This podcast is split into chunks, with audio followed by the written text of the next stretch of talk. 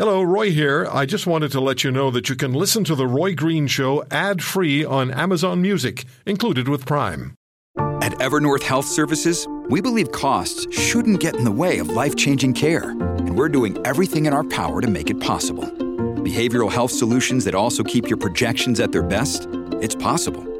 Pharmacy benefits that benefit your bottom line? It's possible.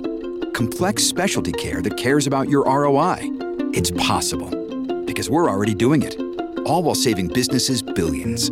That's Wonder made possible. Learn more at evernorth.com/wonder. Good news, right? It was over and there was a deal and then the CRA people stayed on and we understand with the CRA people that they were really kind of hunkering down over the work from home aspect of this and it really does set a precedent. There was a lot of things that were being tested with that strike. Let's see what it looks like has happened with the post pandemic reality of where we work and how we do it. Joining us is Alexandra Samuel, a digital researcher and a writer. Good afternoon, Alexandra. Thank you for joining us today. Thanks for inviting me.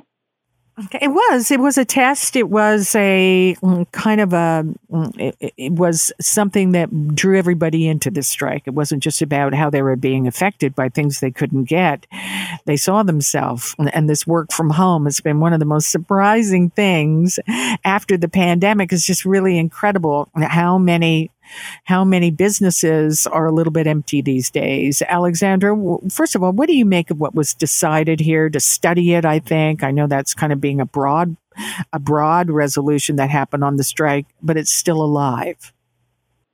Well, I think we ended up in a in a pretty smart middle ground. At least I'm very hopeful that it will turn out to be a smart middle ground, which is, on the one hand, um, we want to see some consistency in how these policies are applied because what I hear in organization after organization and not just in the public sector but also you know in the in the private sector is that there's a lot of um, unpredictability in how managers approach hybrid work some organizations issue a top-down edict. A lot of organizations have, you know, individual managers deciding how often people need to be in, whether they get to decide their own schedules. Sometimes there's a perception of favoritism. And then, of course, in lots of organizations, there's a huge number of people who can't work on site at all. So then that also creates resentment.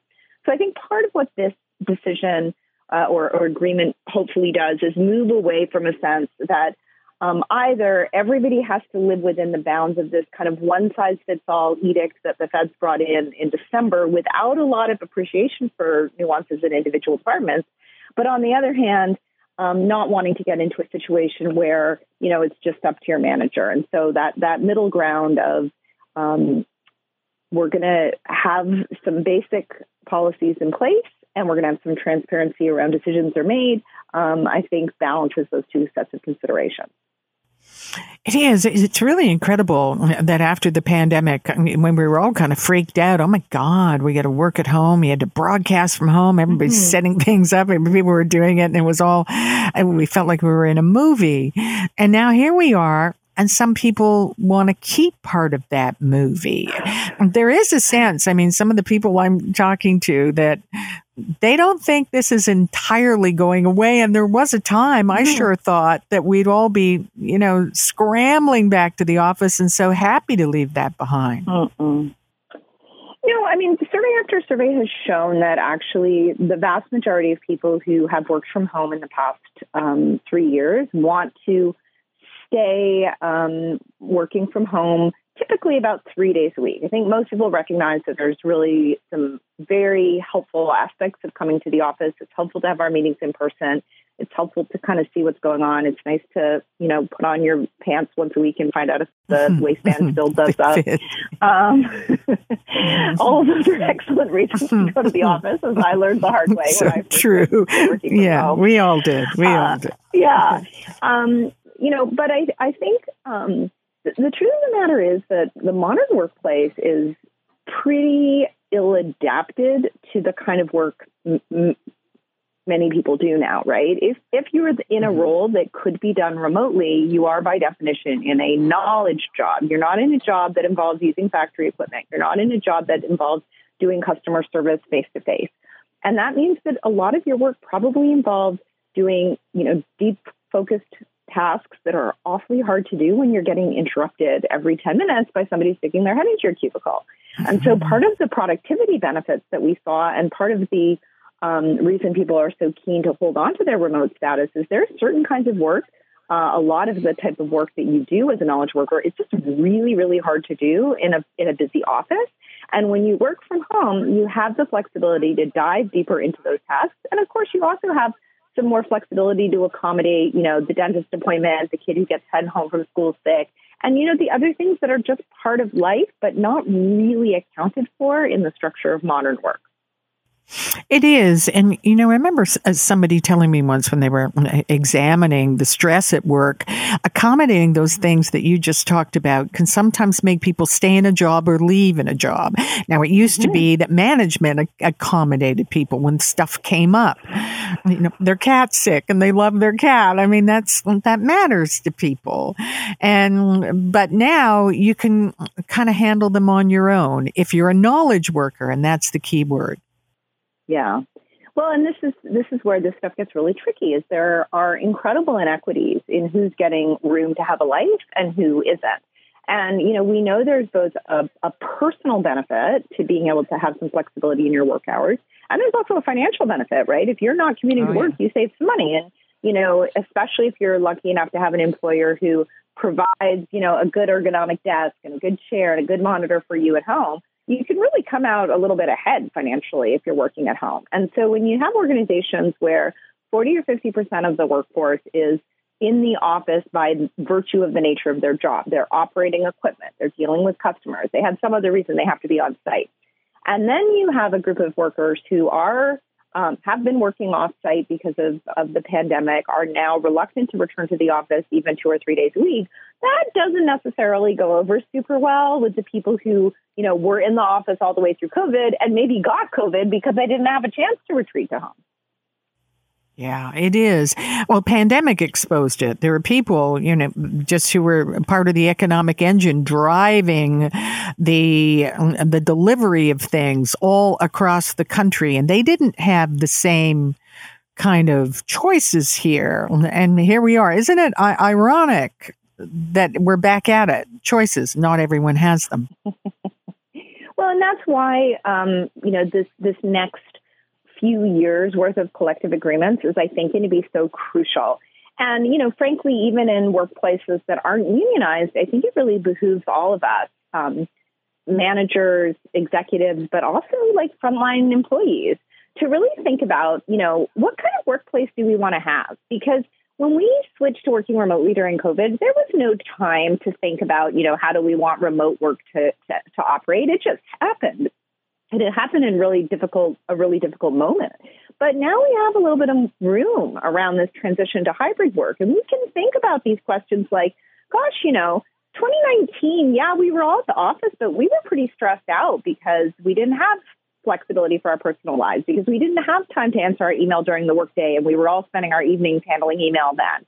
So how can we make this new workplace more effective for us as an organization, more sustainable for our employees, more resilient in the face of technological changes that we can see happening already. I mean, we know that AI is going to change the structure of employment in the next few years. Mm-hmm. This is our opportunity to create organizations, workplaces, and, and workplace agreements that reflect the kind of workplaces we want to have, the kind of workplaces we know are going to do the best job at making us competitive as a country.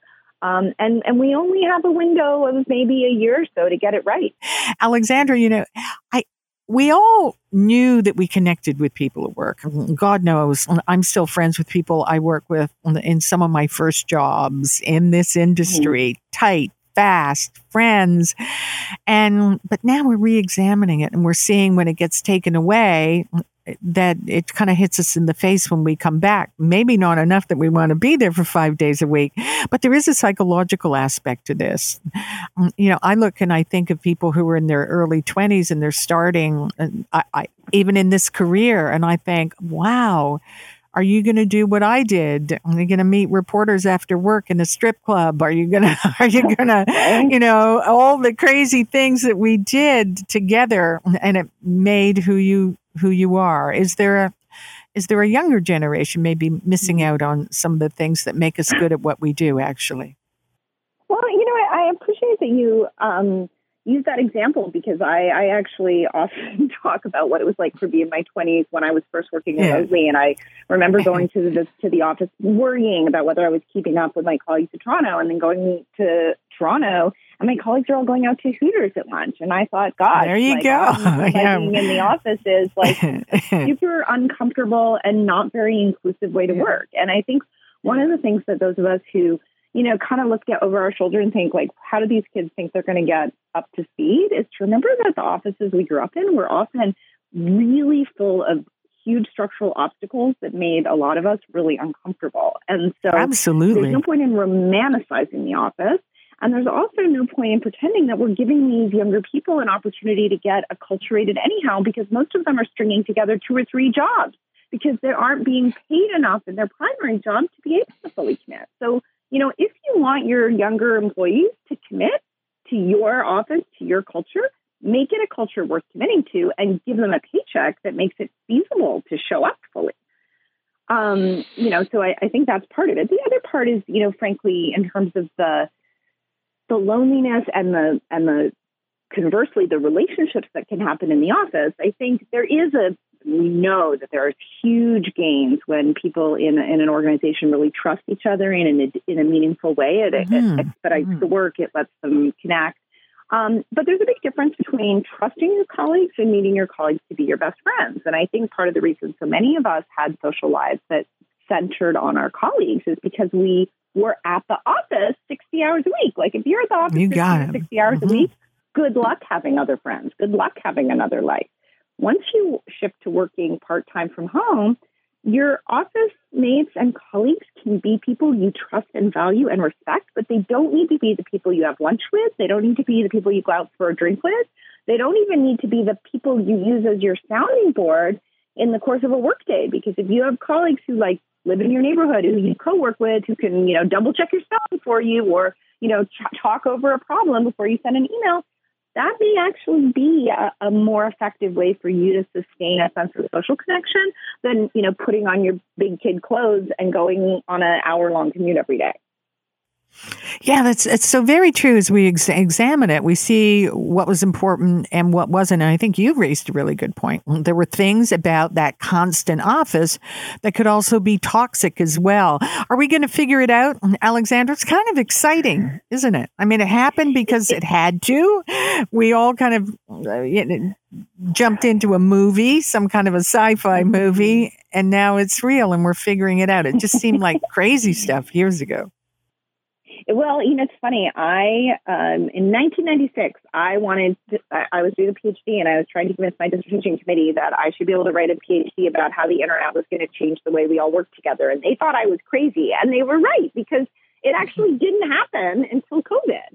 But you know, what's exciting um, now is that COVID did kind of flip a switch and give us this opportunity to rethink our working lives. And it's scary um, change is hard, but I think we really need to resist the urge to go back to the way it was out of fear and out of insecurity. And we need to instead open ourselves to this invitation, this really extraordinary invitation to reimagine work.